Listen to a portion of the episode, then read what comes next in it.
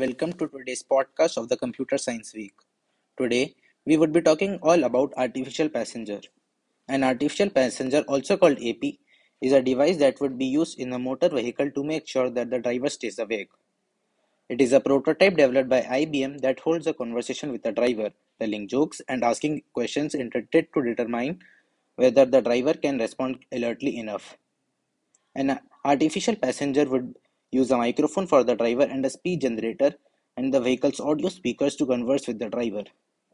The conversation would be based on a personalized profile of the driver.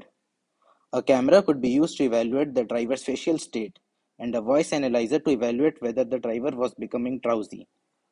If a driver seemed to display too much fatigue, the artificial passenger might be programmed to open all the windows, sound a buzzer, increase ba- background music, or even spray the driver with ice water. Its applications are interface with neighboring cars. It determines if a driver presents a high safety risk of falling asleep or the influence of alcohol and signals the cars nearby to be careful of the driver.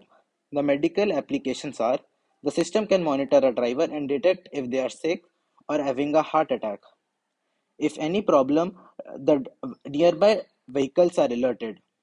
The future of artificial passenger involves providing us with the shortest time routing. The question for today is which company is responsible for creating artificial passenger?